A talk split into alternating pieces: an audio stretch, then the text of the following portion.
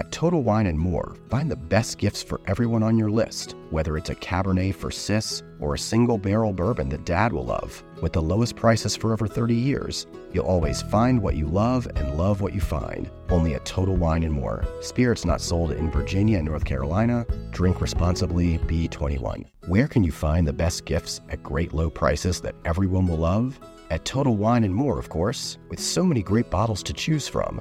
Find something for everyone on your list, whether it's a Cabernet for your sis, sparkling wine for a coworker, or a single barrel bourbon for dad. And if you need any help, just ask one of their friendly guides for advice. With the lowest prices for over 30 years, you'll always find what you love and love what you find. Only at Total Wine and More. Spirits not sold in Virginia and North Carolina. Drink responsibly, B21. Hey everyone, it's Kristen, and this is another special episode week. Instead of a regular Genius Recipe Tapes, we are going to be sharing a Counterjam episode from season one, actually the final episode of season one of Counterjam. And it's it's nice timing to check in with host Peter J. Kim because season two of Counterjam is already up and running. So hi hi Peter. Hey Kristen.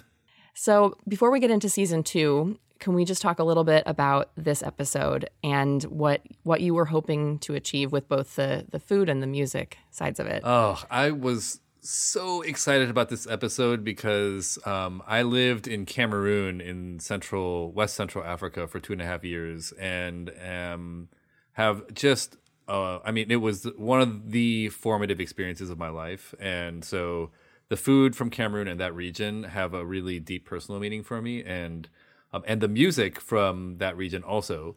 And I honestly was just blown away when I sent uh, invite to Femi Kuti to join the show. That not only did he say yes, but he said yes. I want to bring my and I want to bring my son on as well. Um, and it was just a dream come true. I mean, honestly, like Coral knows when I got that response, I was just like, ah, I was so excited. Um, it's just it's just amazing. And so um, and and I should say having Ego Nwodim on also was also amazing. I mean, Ego is I think one of the funniest people on Saturday Night Live right now, and so for this episode we took a little bit of a different format where recognizing that Ego is coming from the Nigerian American side of things, and Femi and Made Kuti are coming from the Nigerian Nigerian side of things. Uh, I thought it'd be interesting to ping pong between the two of them throughout the whole episode. It's just kind of like get the mm-hmm. two sides of the coin of Ego learning it all really from her mom, and then Femi and, and Femi mm-hmm. and Made learning it in the sort of setting of Nigeria. And there were just a lot of natural through lines of speaking about the same dishes sometimes too, which was really fascinating to hear from both sides. Oh yeah, absolutely. And that's like I, I really saw so many of the same dishes coming up. And so um, it, it just made total sense to try to weave those together. Did you have any favorite moments from this episode? Oh, so many favorite moments. I mean, I have to say, um, with with Ego, we had a really good laugh talking about Nigerian um, religious music, mm-hmm. um, and so we both kind of sang our, our, our favorite versions of those. And then um, with Femi and Made, it's just their their bond as father and son comes through so clearly on this episode. And on the one hand, they talk about each other musically and speak with such reverence for each other. And then my favorite part of the episode is actually at the end when I ask them what would they eat if they had to eat one thing for the rest of their lives on a desert island. And they're on two separate desert islands. They don't have to like share with each other. And the the bickering and jousting that ensues is unbelievable. And it's it's it's so funny. And I I mean when they were doing that, I had a perma smile on my face and I was I couldn't stop laughing. And so it was just it's just so so perfect. That was my favorite moment too. I have to say, um, I I was just cracking up in, in my kitchen listening to this, and because it's so refreshing. You never hear a familial argument on a podcast, really. Like people don't let their guard down that much often. So um, I really appreciated that, and and even that you started the episode with also another kind of like startling moment too um, when the the generator wasn't working. Oh yeah, I mean there was a there was like a good twenty minutes when we thought we just have to reschedule this because we couldn't we couldn't just couldn't connect because uh, power in Nigeria can be kind of uh, you know off and on, and then they were in the middle of a big storm, and so it was all uh, kind of tricky, but but ended up working out thankfully. Amazing. You are having such incredible conversations. I, I love that we get to experience them through you. Um, so thank you for that. And I was wondering if you could give us a little peek into season two. At, at the time that this will be airing, you will have gotten through a couple episodes already. So we'll already know, but I don't actually know what's coming in season two. And um, so maybe just share a little bit about what you know so far about season two. Yeah, well, I'm excited about season two. Uh, we'll be uh, venturing into actually different musical styles. So uh, season one was very uh, sort of um, heavy on R and B and and hip hop, and I think season two we're going to see some pretty diverse music, which I'm excited about. Um, and then we have amazing guests. So for uh, the episode looking at uh, Jewish American food culture. Uh, we have uh, Eitan Bernath, who is just like massive TikTok star. I don't know how many millions of followers he has, and he's 18 years old and yet i mean he is just so thoughtful and so smart um, and you know great guest. And then we also have ilana glazer who is you know hard for me not to be a total fanboy over you know i've watched every episode of broad city i don't know how many times. And so um, you know it, it, they both bring such an interesting perspective to uh, what it means to be jewish and the kind of food that you grow up eating. Nice well, I can stop um, grilling you for spoilers about season two, and we can go listen to this episode. But uh, I just want to thank you for taking part in in the Genius Recipe tapes and sharing more about these episodes that I have listened to multiple times, and and I can't wait for more episodes.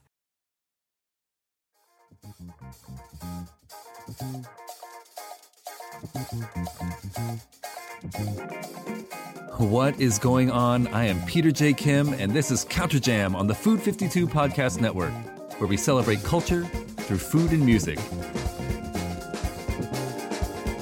Oh, take a second and soak in this groove. That, my friends, is the sound of Afrobeat, a style of music pioneered by the late, great Fela Kuti of Nigeria. And yes, we're talking Nigerian food culture this time around fufu, moi moi, dodo, and so many other delicious things with comedian Ego Nwodim of Saturday Night Live, and not one, but two of the standard bearers of Fela Kuti's musical legacy Fela's son Femi Kuti and Femi's son Made Kuti. This is going to be an intergenerational, intercontinental breakdown of one of Africa's most diverse food cultures. But first, here is one hell of a funky song from Legacy Plus, a double album that Femi and Made released jointly. This song is on Femi's half, and true to the Kuti family legacy, it calls on people to hold their government officials accountable. Here's Na Big Manism Spoiled Government by Femi Kuti.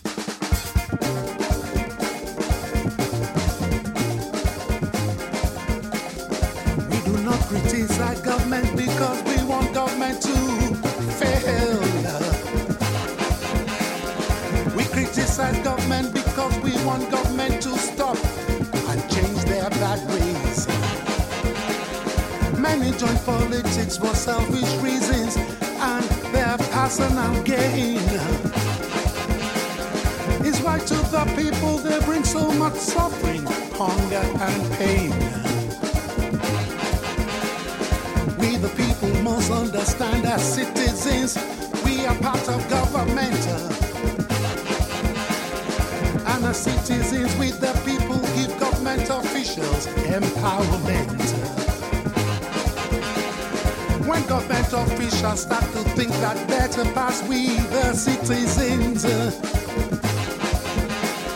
Big manism don't enter the equation. Government don't start to lose their common sense. Big manism spoil government. Let them change. Big manism spoil government. Come on, tell them, let them change their ways. Big manism spoil government. Big manism, now big manism, big manism.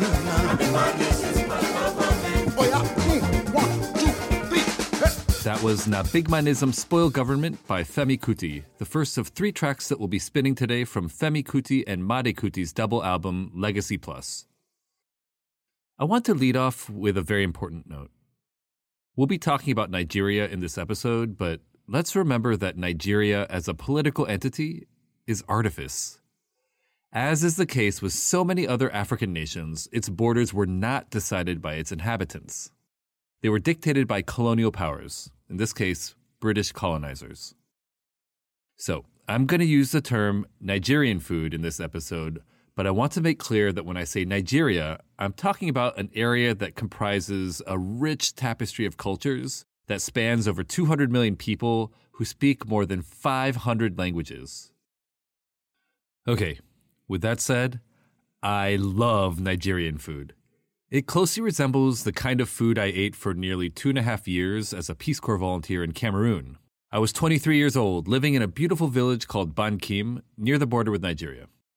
It was, as they'd say in Cameroon, in the bush. I had no running water or electricity, and there were no paved roads. During my time there, I started a program called L'Art de Vivre that paired art classes with public health education.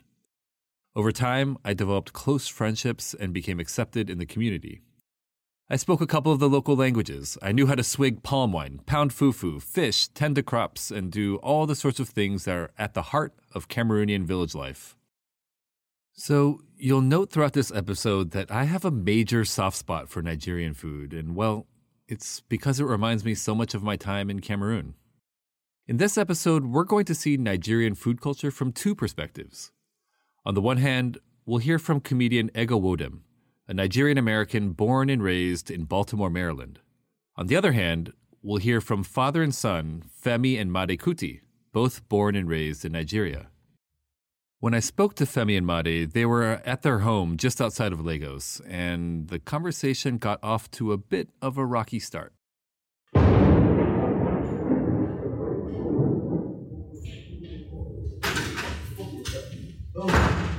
I thought that was the. Ah, ah, sorry, that was the problem. Ah, I was using earphones. Okay, Femi, Made, I don't know if you can hear me, but we have lost you. And so if you can hear me, we'll need you to rejoin. Oh, sorry about that. The we have no electricity, so we have to put on the gen. So before this started, I told them to put on the gen in case the electricity goes off. So what happened was the generator broke down. So we had to put on the spare gen. so it's so it's I mean we live in a very hectic environment.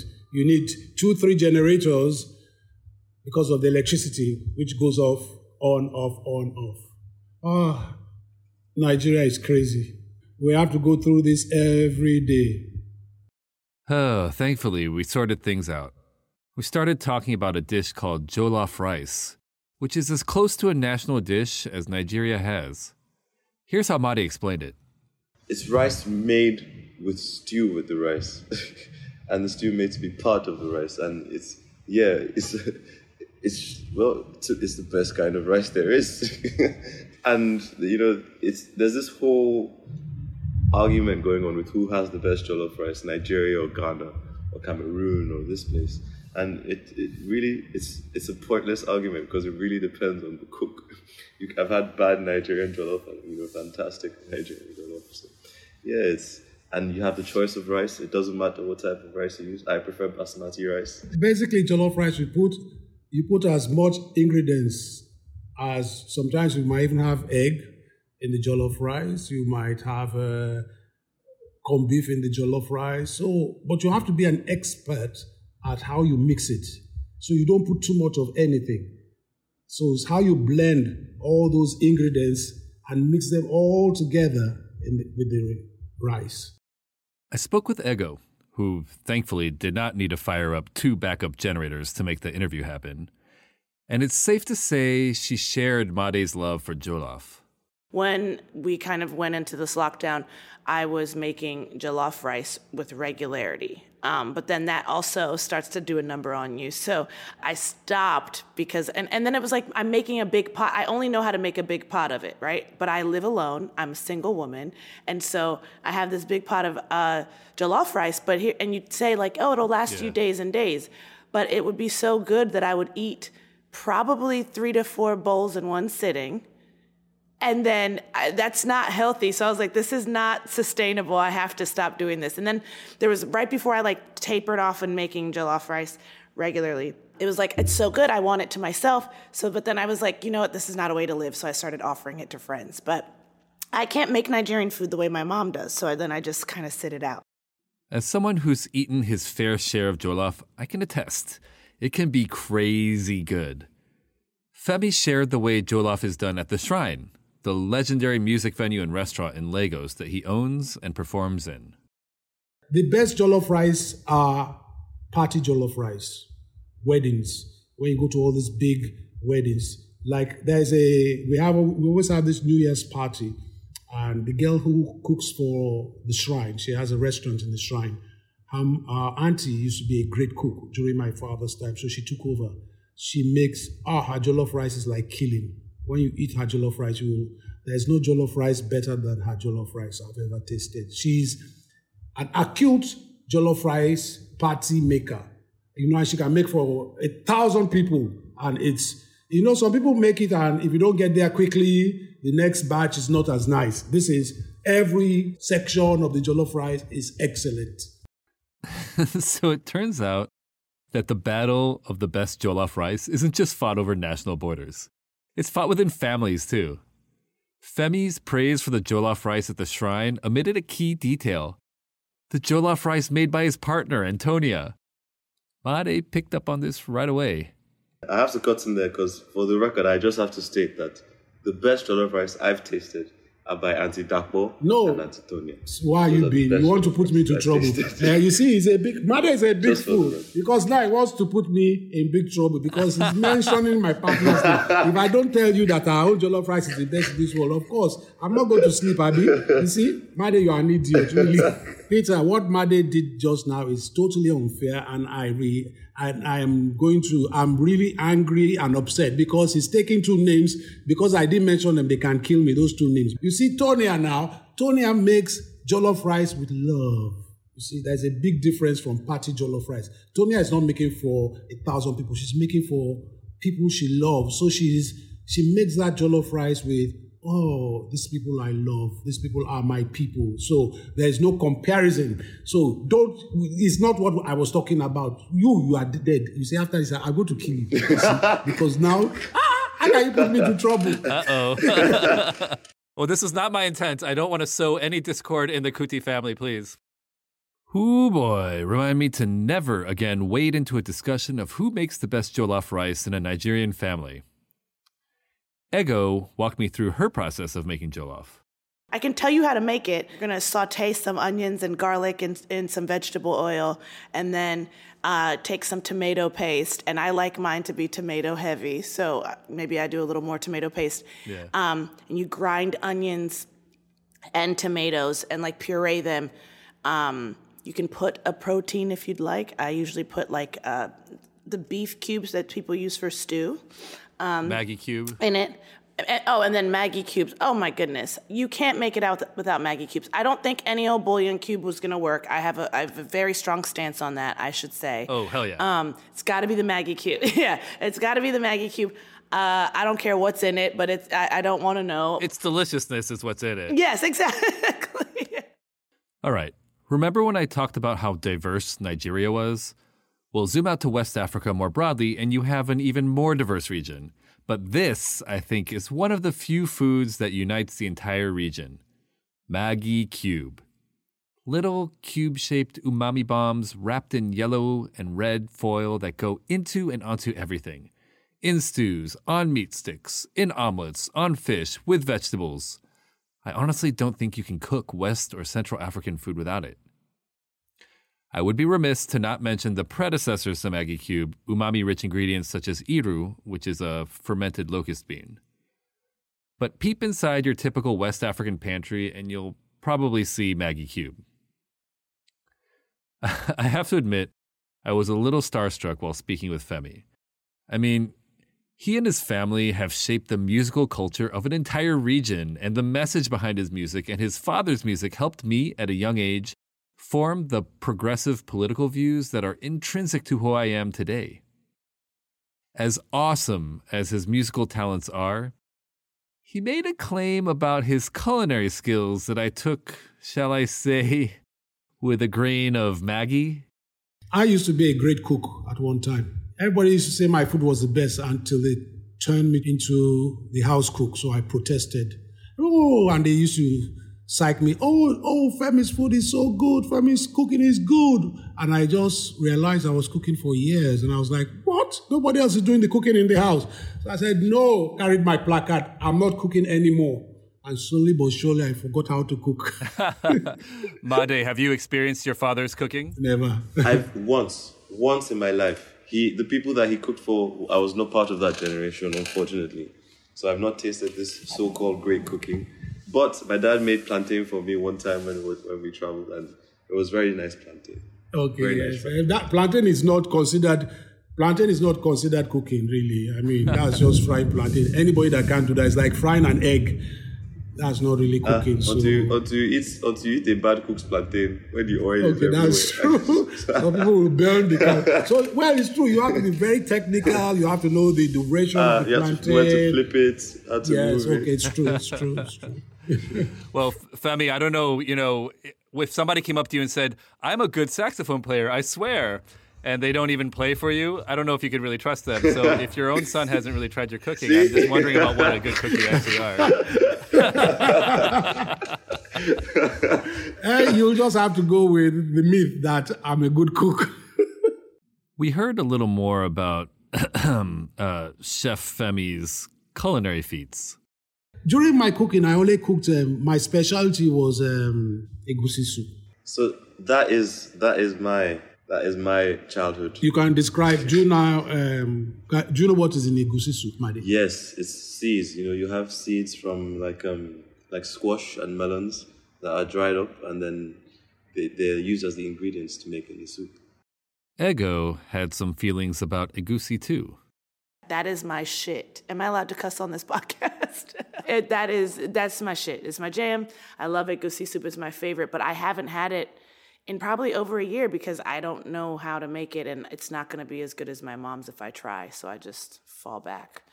Oh my god, I love me some egusi soup. I actually have egusi in my kitchen right now, and I What? make it periodically. Yeah, yeah, yeah. Um, I hit up the African markets, and I'm Okay, me some you- egusi soup. Ah, you know if I can do it, I go, come on now. I know, I know. Hearing you say that, I'm just like, I'm, I'm motivated, but also ashamed at the same time because I'm like, well, you know, I can do it. I could. That's what you're setting out to do is shame me. um, I, I, I, you know. I now I'm like, okay, girl, you need. It's one of my favorites, and I like to go extra on the egusi. Like when my mom would make it, I did have requests for like how much egusi she would use. I had it at a restaurant in LA last year, and I've, I, my first time eating at a Nigerian restaurant was last year. That's crazy. Yeah, it's because I, I think my mom makes the best Nigerian food. So my mom will sometimes make rice and stew, um, which is sort of like jollof rice in that it's rice based and there's tomato. The stew itself is tomato based. Um, it's just not mixed. You mix it when you eat it, essentially. You top it with the stew. Um, right, right. But my mom will sometimes make stew with fish, and I like have a hard no stew with fish thing. Um, but she'll still make it and is like kind of like fuck you, which good for her. Honestly, good for her. Um, but uh, she will make a stew with fish and like enjoys it. She really enjoys fresh fish. But like stockfish is something I grew up eating. I still enjoy crawfish, stockfish. Um, I didn't even know until I you know, until I, I moved out and went to college and I started to explore the world on my own. I just thought also crawfish was like a Nigerian thing. And then I'm like, no, Yeah. they eat it down in New Orleans. Like uh, the things I didn't know. All right. This brings me to one of the other foods that I think unites not just West Africa, but almost all of sub Saharan Africa, which is remarkable given just how diverse the continent is. It's fufu. Well, I should say I know it as fufu since that's what we called it in Cameroon. In my research, I've come across over 70 names for it. It's called futu in Cote d'Ivoire, ugali in Uganda, pap in South Africa, walla walla in South Sudan, and on and on. Whatever you call it, though, it's a ball of cooked starch eaten with the hands and used to sop up stews or sauces. Sometimes it's a porridge made of grain mixed with hot water. Sometimes it's a pounded starch, such as plantains or yams. It's not particularly flavorful on its own, and it's not meant to be. It's a vehicle for sauce. I ate it pretty much every day while I lived in Cameroon, and I loved it. There is something so satisfying about the tactile sensation of manipulating a doughy ball and dunking it into sauce. Growing up, a lot of fufu in my house. Um, I grew yes, lots of fufu. I am a But fufu Peter- head. Oh man. Okay, so you need to go live in my family's home. um, you, they, they would happily sub you out for me because I, And by at the a way, young uh, hey, age, mm-hmm. um, Ego's mom, um, I love stew with fish. so just saying, putting that out there. you should absolutely go be her child because I don't like fufu and I didn't since I haven't since I was a child. I know, but every listen, my um my brothers love it, my sister loves it. My sister when we lived together in LA, she lo- she knows how to make okra soup, which is another soup that I absolutely love. And the okra draws and like it just is I'm making a hand motion, guys. You can't see, but Yeah. like the okra draws, it's so so delicious, and it's like spinach and okra and like, oh my goodness, I want it. Oh so, yeah. I mean, um, like West sister- Africans don't shy away from like the the the sticky okra like consistency. not at it's like it's actually desired. Yeah. It's desired, and I didn't know that. Like, so now as a full blown adult, having my own experiences in the world, going to eat with friends, I, me- meeting friends who are foodies as well, because I am very much one, and seeing them not enjoy okra, and be like, oh, I don't like okra, and I'm like, that's psychotic to me because I think know. it's so good and because I grew up on it. But then ironically, like, yeah, you know, I grew up eating, they were serving me fufu and they used to try to make me eat it and I never came around. Uh, but my sister loves it. My friend, my siblings, they would have friends come over who were American born, white people, American born, black people, and they would love it and they would request it from my mom. Like, can I have fufu? And I'd be like, I don't get it. I just don't get it. But I want to get it. I feel like my card is going to get revoked. But yeah. Um, what kind of fufu did your family generally eat? Um, so my mom, the way she would make it here, she would use Jiffy. My mom used Jiffy to make it here. Um, but we, I grew up calling it farina because they called it farina in my house. But Yeah, yeah. she used Jiffy a lot growing up, and then sometimes would use potato flakes, instant potato flakes in hers. Um, And because I don't like it, I never cared to like learn much about it. My aunt, um, they use some sort of wheat. My aunt and uncle, they use a wheat in one, but my mom doesn't like it made that way.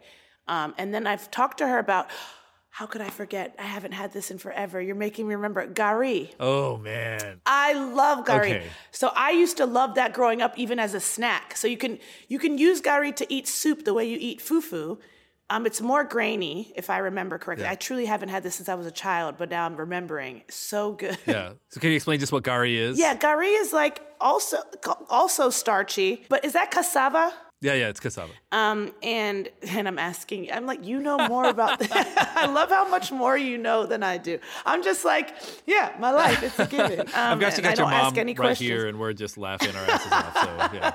She's like, I'm embarrassed of. Um, but uh, yeah, gari is like a starchy. It's also kind of doughy the way they serve farina. Um, but it's it's it's far more grainy and or it's grainier and it it.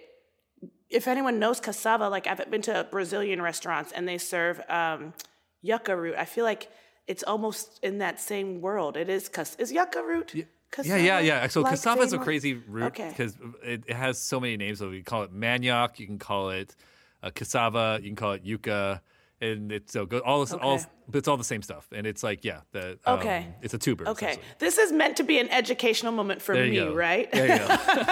I'm like this entire podcast uh, episode. I am simply learning, um, but because all these things were just a given to me growing up, I was like, I don't ask questions. This is what we eat. But um, that's how I would describe gari. But how would you? Because I feel like you're going to do a better well, job. no, I, so I think actually what you're talking about really is, I mean, so fufu is kind of like a family of things, and it's like Mm-hmm. essentially blobs of starch that you like dip into stews. And so, I mean, I think Yeah. what what you're telling me is there's a certain kind of fufu that you don't really like, but I think you actually do like fufu. Mm-hmm.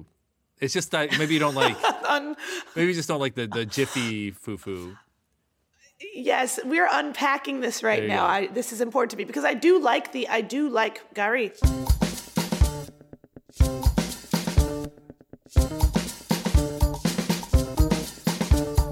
I realized at that point that Ego and I just had a different understanding of what fufu was.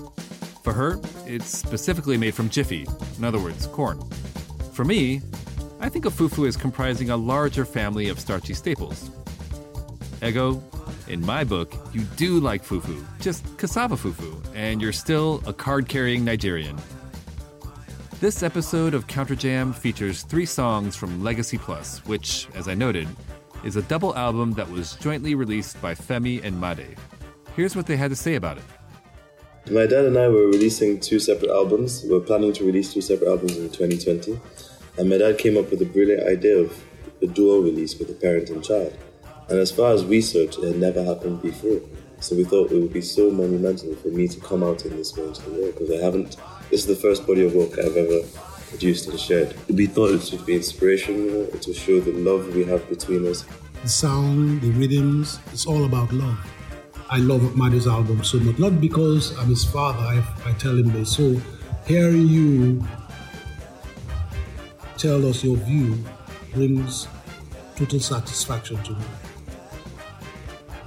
I will say that listening to Legacy Plus to me feels akin to eating a plate of food that has had a lot of love put into it. It fills you up, but you keep coming back for more.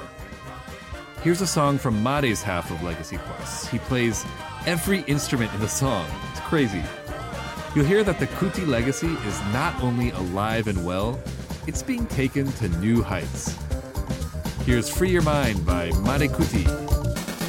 Free your mind, free your mind, free your mind, free your mind, free your mind, and set your soul free. Free your mind, free your mind, free your mind, free your mind, free your mind, and set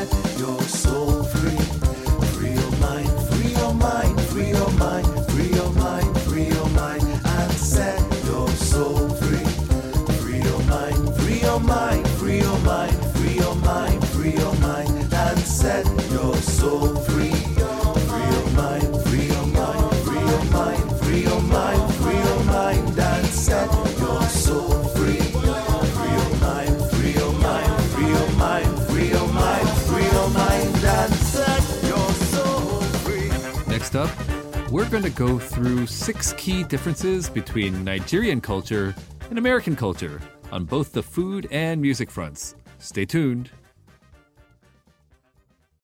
You reach for the top olive oils and invest in the best pans. But in the kitchen, how well do you care for your greatest tool, your hands? When mine take a beating cooking and cleaning, which is often, I use Bag Balm to work its wonders on my poor, distressed skin. Created 125 years ago on a Vermont dairy farm, their soaps smell great and clean hands without stripping moisture, and their fast absorbing lotion means I can quickly get back to cooking. Treat your hardworking hands to Bag Balm, every chef's best friend. Use code FOOD52 for 20% off your order on bagbalm.com, good through 2024.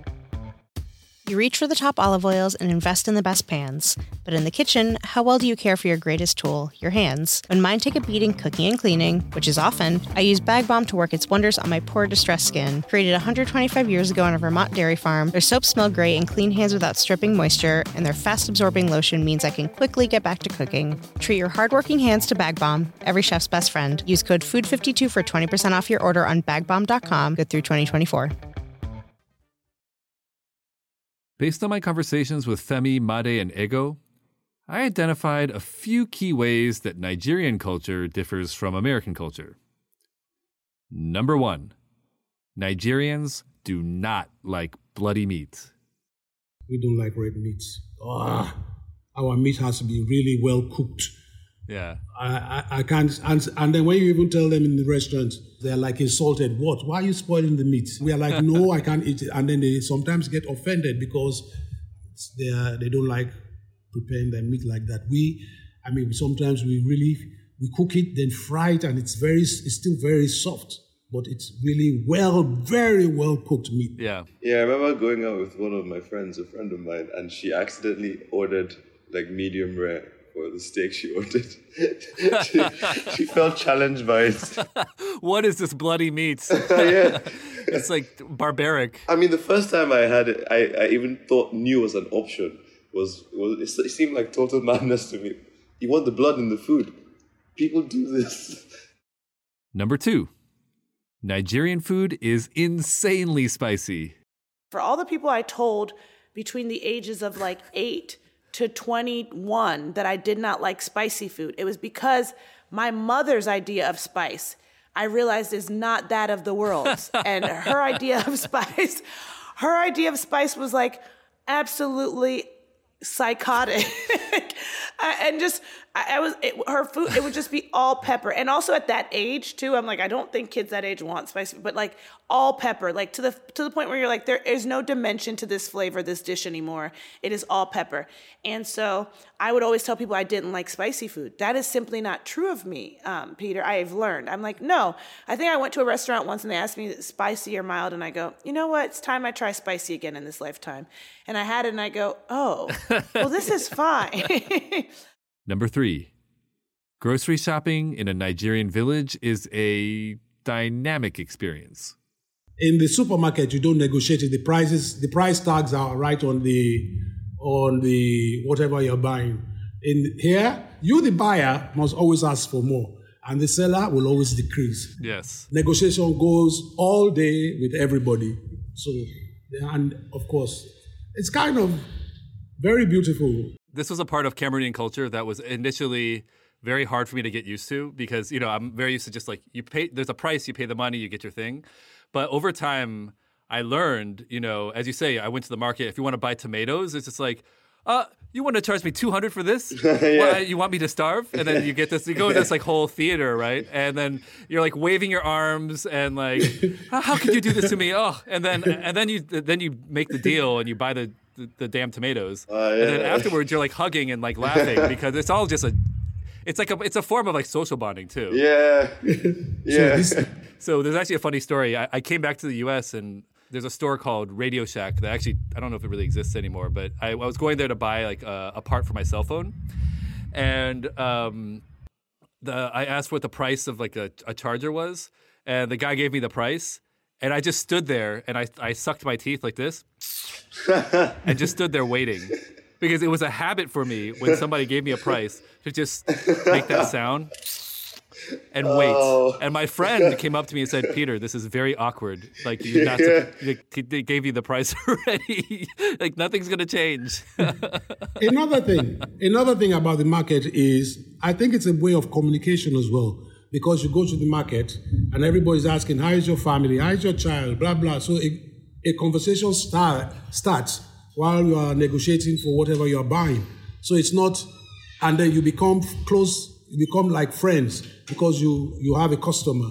So if this where you're buying from treats you and is whoever is not rude or very polite in this respect, it's not just about buying. People that go to the market find that joy as well of that conversation that goes on in the market. That's right. And I feel like something is really lost something is really lost in a country like the U.S. where we're moving toward we you know when you go to the supermarket here there's machines where you just stand in front of the machine and it says place your item on the scanner and then you put i hate those machines I, you know i guess it's convenient but at the end of the day you know if we keep doing this more and more and more when are we ever going to be talking to each other and dealing with each other as as human beings and so I, I love the fact that the market really forced me to really get to know the people in my village. Yeah, then you even know your na- you know the names, you know your name, you get acquainted in a way, not too acquainted, but acquainted enough to trust each other.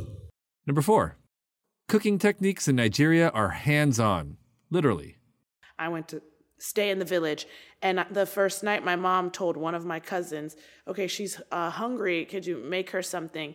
And she went and made me rice and stew on like some sort of cast iron skillet over a fire over firewood. It yeah. was perhaps the best rice and stew I've ever had in my oh, yeah. life over firewood outside and it was so good. My god. And that takes like so much like attention to just like mm-hmm. maintain mm-hmm. the right mm-hmm. level of flame. Yeah. And then like cooking is just a whole I mean like cooking in like a village setting in Cameroon or I imagine in Nigeria it's just such a different it's such a different activity because first of all there's no cutting boards so like mm-hmm. you're cutting all of your vegetables mm-hmm. in your hand directly over the pot yeah you know and then you have this fire you're actively managing you know what i mean it's a really mm-hmm. it's a totally different kind of mm-hmm. experience it's much more of like this organic kind of give and take with the food. Yeah, like you're really like sort of dancing with it rather yes. than like you know in the U.S. where it just like goes on the stove top, you let it simmer. You know. Yes, you know that's um, speaking of cutting in your hand. Do you know that I thought that was normal? So my I mean, I grew up here in the US, but I grew up with my mom uh, cutting onions in her hand. I mean, we had cutting boards. We we had them for sure. And so up until truly like maybe 3 years ago, I was like this is not um, necessary here in my kitchen where I could just use a cutting board. It's not a necessary risk, but I just thought it was normal. And so I was cutting in my hand. And I think I was cooking with a friend once who was like, Why are you doing that? And I was like, This is how my, I don't know, this is how I know to cook. but I learned to cut plantain and cook plantain from my aunt, the, the British one, um, cutting the plantain in my hand. And I still do to this day. Peter. I love I that. still, I still, I, and so like the onions, I'm like, okay, we'll do it over, we'll do it on a cutting board because I now understand that that's maybe not necessary. But in my mind, like the part of making the plantain so good is you gotta cut it in your hand, and so I just cut it know in my hand. Ego, I'm going to tell you from the way I see it is that is your a connection between you and Nigeria via your mom. Yeah, I yeah, mean, because like, and it's amazing that your mom still cuts things that way. yep. I, I love that. I love it. I love it. I love it. Number five, when it comes to food, Nigerians go straight to the point. Another thing I find is the three course meal in Europe, especially. Yeah. You start with dessert. No, you start with um, salad. The uh, um, and then after the course you have sweets. We don't do that. We go straight to the dish. Wow. And we collapse after We the deal dish. we deal with our business straight away. That's right. So African people we are not ready. No, no, we don't mess around. What's salad and that salad? I remember taking my band on tour for the first time, and they bring all the salad. Everybody's like, "What? What's all this?" and we're all like, then the cooks get really upset because nobody's eating the salad. yes, yes, yes.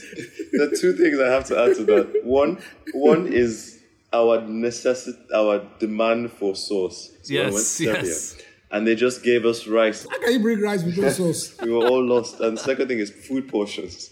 We eat really huge amounts. No, because we have everything is compounded in the one dish. Dessert, the dish, Yeah, exactly. an appetizer. Everything. One course meal. And number six, at least in Ego's estimation, Nigerian singers could take it down a notch. The other bit of Nigerian pop culture that I was exposed to a lot, well, I don't know if I call this pop culture, was like super religious music. And so uh, Yeah. some of the bush taxis in Cameroon, we'd list, the, the drivers would just be blasting Nigerian like religious like music. And there was this one singer, um, but like she had a song that was like a hit while I was there. And it was called "Bouncing in the Lord." Oh the song went like, I'm gonna do an impression of it. But it was like, Okay. I am bouncing in the Lord, bouncing in the Lord. I am bouncing in the Lord. That bounce, is- bounce, bounce, and I remember Wait. being like jammed in these little taxis for like, oh, a seven hour ride and just listening to freaking bouncing in the Bouncing Lord. in the Lord. I'm like, okay, I'm not I bouncing in shit right now. Can I say that that just low key sounds like a hit? So I get it, but also for Nigerian culture, I I don't know this song, but you did a wonderful impression of Nigerian singers, like you know traditional Nigerian singers who I feel all think they are sopranos when in fact perhaps they either are not musically inclined real in reality or should maybe bring it down several notches and try out being an alto. Like i don't know. But that is a thing. Very off key all, the pitch is all off. Like my, my uncles and my mom. My mom cannot sing my uncles but boy would they belt and they'd all be doing that high pitch and i'm like you know you can bring it down right? And like kind of get into a comfortable zone. Um, but one of my favorites as you're singing in that high pitch is from my mom's village, this cassette tape. I don't think I'd ever be able to find it online, but I remember they used to play it on car rides. And we wouldn't listen to exclusively Nigerian music, but like they'd play it on car rides. Um, and it would be, uh, we're lighting the women from Ibo. We're lighting the women from Ibo Agrasa. We're lighting the women. Our motto is knowledge is power. If you've listened to previous episodes of this show, you know I love asking folks the question if you were stuck on a desert island and you had to eat one dish for the rest of your days, what would it be? I'm gonna say, I'm gonna say egusi soup.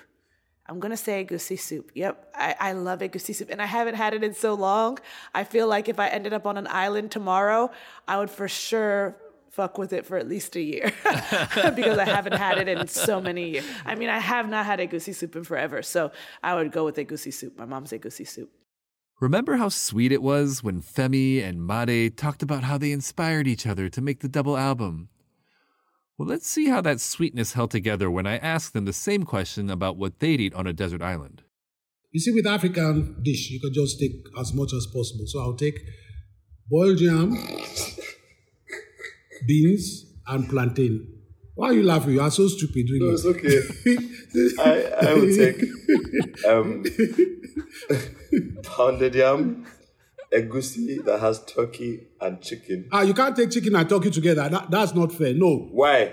You said one. You said How can Africans will it? put You can't take together. chicken. No, chicken is a body, turkey is another body. You Yes. can't take two. You can't. fact, right no, now, no, you can't do that. You can't do I'm going to go that. and You cannot turkey, take. And You cannot take a cow. well. You cannot take a cow and a goat to eat. No, he said Yes, one. He I'm said, taking turkey. right, Peter. I am not inserting No, I'm you can't traveling take turkey and chicken. and I'm being No, blessed you can't to take a have tur- you can't take meal. turkey. I think I'm allowed to pick No. what my what every no, meal you I can't eat. take- for you either the- take turkey whole or you take time chicken. You can't take cow. You can't take cow, bull. You can't you take Okay, cow. then you can't take goat. plantain and yam. You have to pick plantain or yam. No, no, no. That's not true. Why? That's not true because Just yesterday or two days ago, you ate chicken and meat together. Who me? Yes, beef and No, chicken. that was where they cooked it. It was wrong. Doesn't mean it's right. But you ate You eat it. chicken and- no, no. But I, when I look at it, when I see that kind of cooking, I'm just like, what? What is this? Why did they do this? You know, Okay. it's like hearing, um, it's like um, mixing bad a bad song together. okay. Uh, I love how uh, 10 minutes ago we were talking about father and son love, and here we are. He wants to take. What did you say? Pounded yam. Pounded yam, What? egusi, turkey, and plantain. How does plantain fit into that combination? It doesn't matter about fitting. Am I allowed? Okay, because I am a fanatic of plantain and um, I can understand your no, I can allow you, okay, I can let you take plantain. Okay, I accept that combination. Thank but you. really, Thank you. it's, it's Thank not you. it's because I I will have done the same thing. I Can, let There you wait, can I take volley instead of just plantain? Can I take volley? no, Bolly, if you take bolly, you have to take groundnut. if you take bolly, you have to Eh, take bolly and groundnuts. Have you- Okay, my dish is Do complete. you know- Pounded yam, egusi, turkey, bolly, and groundnuts. Okay. Do you know bolly?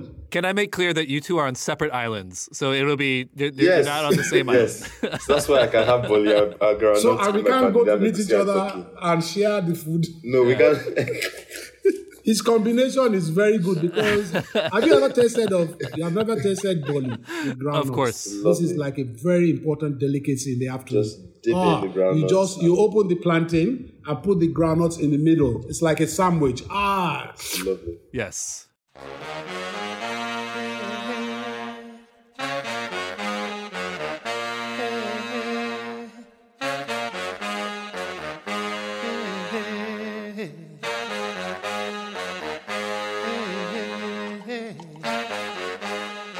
There you have it. The humble plantain came in to save the day. To close out this episode, we're going to listen to a song from Femi's side of the album. It has an epic horn hook and a driving groove that makes me want to get on my feet. Here's As We Struggle Every Day by Femi Kuti.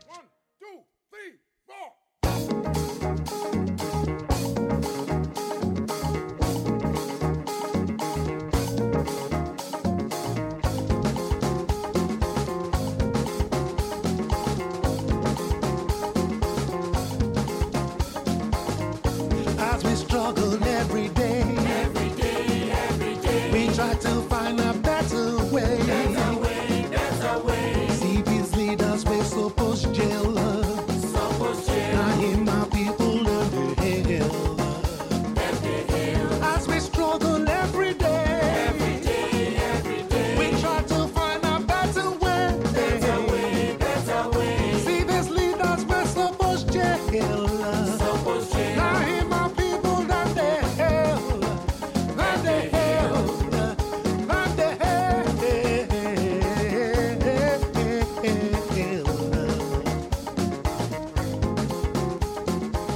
that's a wrap for season one of Counterjam. Thank you all for tuning in. We'll be back in a few weeks with season two, so be sure to subscribe to get the update. And if you have a moment, please do leave a friendly review in Apple Podcasts. Thank you to our guests Ego Nwodim and Femi Kuti and Made Kuti, and I want to assure you all that no familial relationships were harmed during the taping of this episode. Shout out to Femi and Made for providing the music. Please check out and purchase the double album Legacy Plus. And shout out to Ego's mom. You can invite me over anytime for farina and fish stew. Shout out to the Food 52 team, and above all, Coral Lee, the brilliant master puppeteer who runs the show. I'm Peter J. Kim, and I'll catch you on the next season of Counterjam.